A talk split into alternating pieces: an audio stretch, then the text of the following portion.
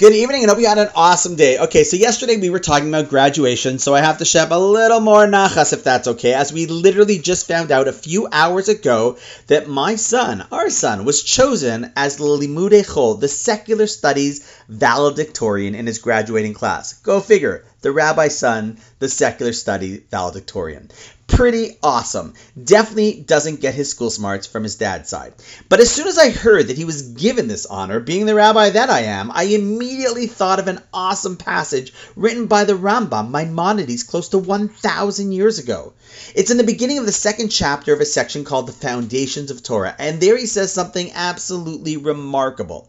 He's discussing our obligation to know, love, and be awed, literally wowed by God. And the Rambam believes that there are two ways of doing that. One way is exactly what we've been doing for the past 528 days, namely learning his Torah. When one sees the way in which God thinks, the infinite wisdom in our books, in every word, and the tremendous psychology, values, and depth inherent in them, you walk away like after reading the works of any great author who you've never met saying, Wow, I love how this author thinks, amazed by the groundbreaking insights he makes, and I wish I could get to know him even better or even meet him. And so, one way to know and appreciate God is simply by learning His Torah.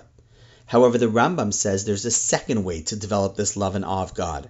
And I quote the Rambam's writings from the 1100s. He says as follows When a person contemplates the actions and the awesome and grand creations and sees in them the endless wisdom in how the entire creation works, immediately you can fall in love with sing the praises of, and have a deep longing to know more of this, shall we say, artist or inventor behind it all. Think about it. If you were to see a stunning piece of art, or an unbelievable car, or see an intricate sculpture, a towering building, you would walk away being impressed by the artist, the inventor, the sculptor, builder, or architect. If everywhere you looked you saw more of his or her amazing work, you would feel like you're starting to get to know them and excited to learn more about what they do and how they do it. Be awed by their brilliance and talent, and the more impressive the works, the more awed you would be by them. So now come on.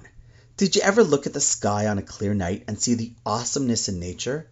It's inevitably going to make a spiritual moment when you see some of the raw and awesome handiwork of the Creator, when we stop to contemplate the infinitely intricate sculptures called the body. Or how can you not have this longing for the Creator when you see all of nature in its grandeur and be amazed by its works? If you read poetry or books, you learn to appreciate and even say, I love this author. I would love to see him or understand what is behind his or her thinking. And if you saw wondrous creations, you would feel this tremendous longing to know who did it, how did they do it, and what else have they done and can they do. And so too, when we study Torah, we develop a relationship with its author. And so too, when we study the infinitely complex world, all of a sudden, what was once quote unquote secular studies is, if you have the right lens, transformed into the meeting with the mastermind behind it all. Truly an experience of spiritual nature. And thus, not only am I proud of Nisanel for this amazing honor of valedictorian, but I believe that with his deeper knowledge of what seems to be secular, he can infuse and actually fuse it with the divine. It's what we're all capable of doing every time we look at the world around us. And on that note, wishing you an awesome night, and I look forward to seeing you tomorrow.